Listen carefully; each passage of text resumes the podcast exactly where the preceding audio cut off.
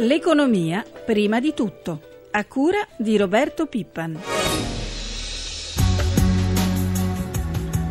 L'Italia è declassata nel girone degli stati con gli squilibri macroeconomici eccessivi a poco più di 2 mesi per evitare una nuova procedura di infrazione europea. Bruxelles indica nel debito pubblico, nell'alta disoccupazione, nella bassa produttività i nostri problemi maggiori. Per ora verremo sottoposti a specific monitoring, cioè sorveglianza speciale. Poi ad aprile nuova verifica e a giugno, a commissione scaduta, arriveranno le pagelle e l'Italia proverà anche a schivare un'altra procedura in arrivo, quella per i ritardi dei pagamenti dei debiti della pubblica amministrazione. Oggi scade il termine. Sotto i riflettori il premier Renzi, lo abbiamo sentito, che si prepara al super mercoledì e in TV ha delineato le prime scelte chiave: meno tasse a chi guadagna fino a 1.500 euro al mese e poi l'avviso a Confindustria e CGIL: ascoltiamo tutti, ma decidiamo noi.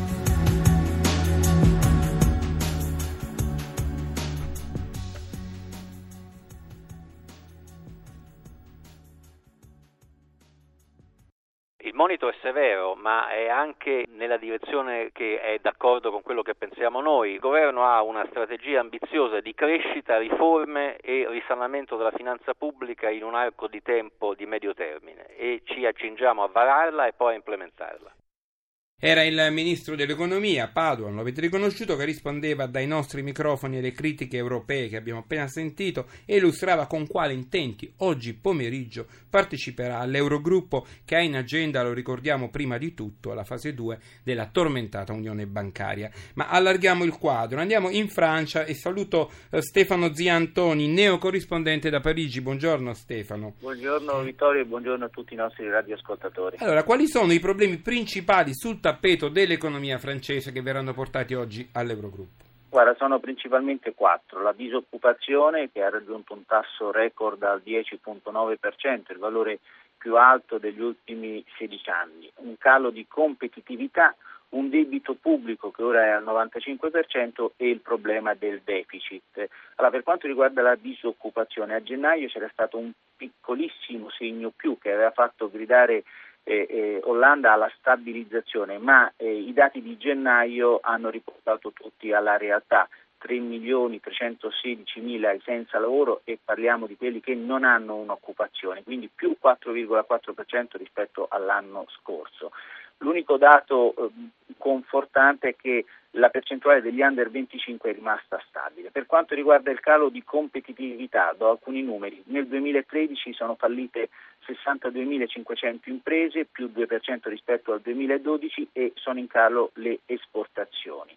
Il debito pubblico ora è al 95%, dovrebbe salire nel 2014 al 96,1% e nel 2015 al 97,3%. Infine il deficit. Da ricordare che sul deficit la Francia ha ottenuto un anno fa una deroga di 2 anni da Bruxelles per il rientro, e invece il 2013, il dato è atteso per il prossimo 30 marzo, quindi tra pochi giorni, dovrebbe chiudersi al 4,2%. Le previsioni parlano di 4% per il 2014 e 3,9% nel 2015, quindi ben lontano da quel sotto 3% cui dovrebbe. Siamo più bravi noi in questo caso. Però volevo domandarti, Stefano, la Francia come noi produce auto, ha aziende che producono automobili. Come va il mercato dell'auto oltre Alpe? Guarda, quello è l'unico settore, e questo è un articolo che è uscito 2 giorni fa sulle Figaro, che è in aumento. Sono in aumento le immatricolazioni, soprattutto delle marche francesi. Comunque il fulcro di tutto è questo patto di responsabilità che Hollande ha presentato il 15 gennaio e su cui Bruxelles punta molto, e ricordiamo che il 5 marzo anche la Francia per Bruxelles è un po' sorvegliata speciale. Questo non è andato giù ai francesi. Grazie a Stefano Ziantoni, corrispondente RAI da Parigi. 7.45, prima di parlare delle vicende italiane che abbiamo accennato nella nostra copertina, uno sguardo ai mercati in apertura di settimana. Ci colleghiamo subito con Milano, con Marzio Quaglino. Buongiorno Marzio. Buongiorno. Allora io partirei subito dall'asiatica. Che apertura è stata? è decisamente negativa per le borse asiatiche. Ci sono due notizie che hanno appesantito i listini: uno è la revisione al ribasso del prodotto interno lordo giapponese, l'altro l'inatteso calo delle esportazioni in Cina. Tutto questo fa sì che le borse asiatiche ovviamente risentano pesantemente. Tokyo ha chiuso in calo di 1 punto percentuale. Per quello che riguarda Hong Kong, attorno a metà seduta cede l'1,81%, ma anche tutte le altre piazze asiatiche sono in calo. Ora andrei a vedere naturalmente come sono previste le aperture in Europa tra meno di 2 ore. E naturalmente anche le previsioni, almeno sulla base dei futures, sugli indici sono in calo, con una flessione che in questo momento dei futures è attorno al 0,5 punto percentuale. Arriva quindi avvio, si presume, in calo dopo una settimana che aveva visto tutto sommato con alterne vicende, però anche qualche dato positivo. Vediamo subito il livello dello spread, come visto. Allora, lo spread riparte da 176 punti base e da un rendimento del BTP decennale al 3,42. E infine il cambio dell'euro è sempre super euro? Sì, è sempre super euro, con un cambio che si avvicina ormai alla soglia di 1,39 nei confronti del dollaro. In questo momento il cambio a 1,3881, lo ricordiamo, sono valori che riportano a fine gennaio del 2011. Grazie a Marzio Quaglino dalla redazione di Milano. 7.47, saluto il segretario generale della CISL Raffaele Bonanni. Buongiorno Bonanni. Buongiorno. Sembra che tra voi e questo governo le cose non siano iniziate nella maniera migliore. Poi ieri sera in TV è arrivato l'affondo del Premier. Sentiamo. A Confindustria, a CGIL, a CISL e UIL noi diciamo ascoltiamo tutti. Poi però cosa c'è da fare lo sappiamo perfettamente da soli. Sì. E poi dopo ho aggiunto, avremo i sindacati contro, ce ne faremo una ragione. Mi dà subito un suo commento? Ma secondo me farebbe bene a non stare sopra le righe. Il Presidente del Consiglio ha bisogno di avere delle opinioni, speriamo che le abbia chiare, ha bisogno appunto di avere degli obiettivi, speriamo che ce li ha chiari, ma ha bisogno anche di tanta collaborazione. A me non piace questa ruggine che c'è oramai chiara tra lui e la CGIL. Questo non porterà a nulla di buono, né per il governo, né per il sindacato, né per il paese. 10 miliardi per ridurre il costo del lavoro, forse tutto sul lato IRPEF, vedremo mercoledì il dettaglio. Vi va bene questo? Voi avreste ripartito meglio, insomma, qual è la sua idea? Ma è quello che abbiamo chiesto insistentemente e credo che Renzi l'abbia fatto perché non può fare differentemente. Non tener conto delle famiglie, dei lavoratori e dei pensionati sarebbe stato per lui una prima sconfitta nella decisione, sapendo che ha campagna elettorale. E forse ecco perché ricerca un po' di attrito con il sindacato. È stato costretto a fare ciò che ha detto il sindacato e quindi deve mettersi contro il sindacato per rabbonire alcuni ambienti che gli chiedono invece differenti posizioni e differenti decisioni. Segretario Bonanni, avete in programma incontri con il governo? Gli incontri si fanno quando possono servire, ma con una posizione così inusuale e sbagliata del Presidente del Consiglio è meglio aspettare.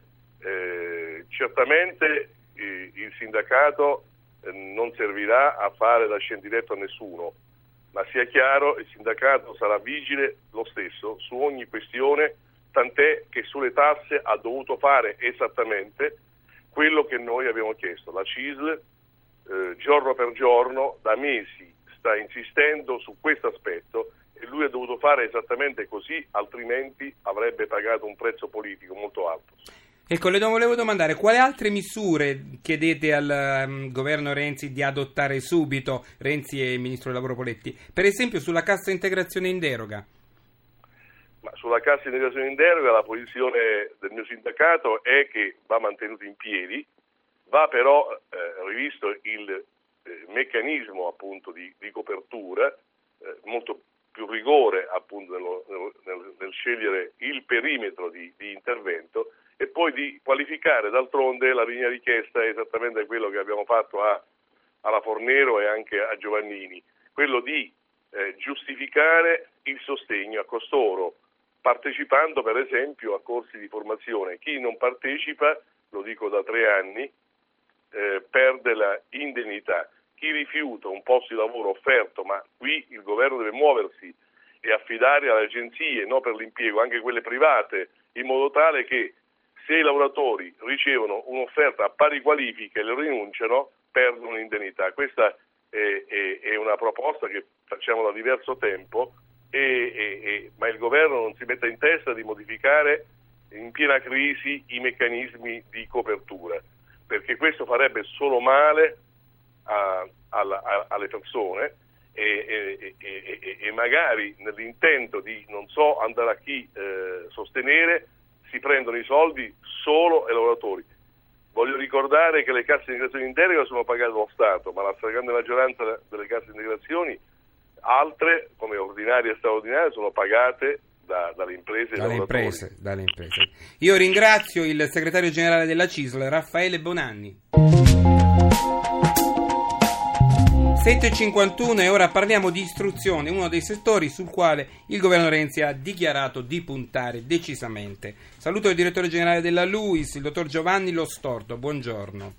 Buongiorno a tutti. Allora, dottor Lo Storto, un suo giudizio sul Job Act per quello che naturalmente si sa su queste misure? Ce n'è un gran bisogno, forse bisogna esprimere immediatamente solidarietà a chi oggi sta cercando le risorse, perché alla gente comune sentir parlare così all'improvviso di così tante risorse quindi fa venire voglia di pensare che ce ne possono essere ancora altre, quindi noi sappiamo che in questo momento c'è chi al Ministero dell'Economia sta tentando di trovare le coperture.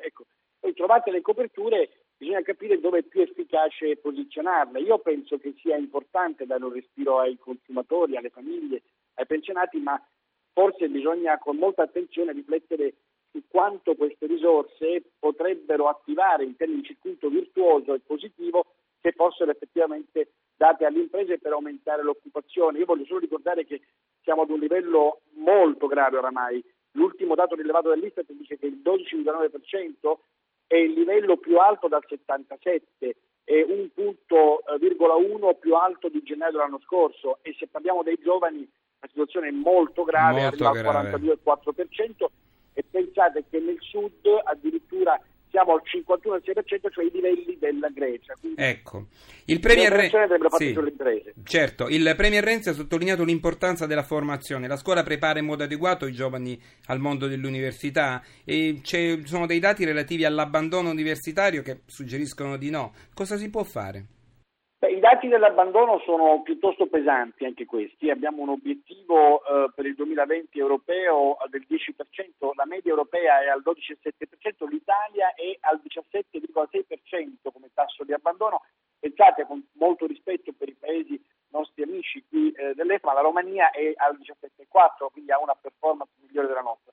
Bisogna certamente fare una fortissima azione per spiegare alla scuola e all'università che debbono avvicinarsi di più al mondo del lavoro. Una recente indagine ci informa del fatto che le competenze dei giovani, quelle che maturano nel percorso formativo, sembrano adeguate al 70% di scuola e università, mentre non sembrano adeguate al 43% degli studenti e al 42% dei datori di lavoro. Bene. Se un datore di lavoro non ritiene adeguate le competenze, forse sarebbe il caso che tutto il mondo della formazione si cercasse di adeguare. Grazie al direttore generale della LUISS, Università LUISS, Giovanni Lo Storto. Sono le 7.54, per oggi abbiamo concluso. Appuntamento per domani, a tutti buon ascolto.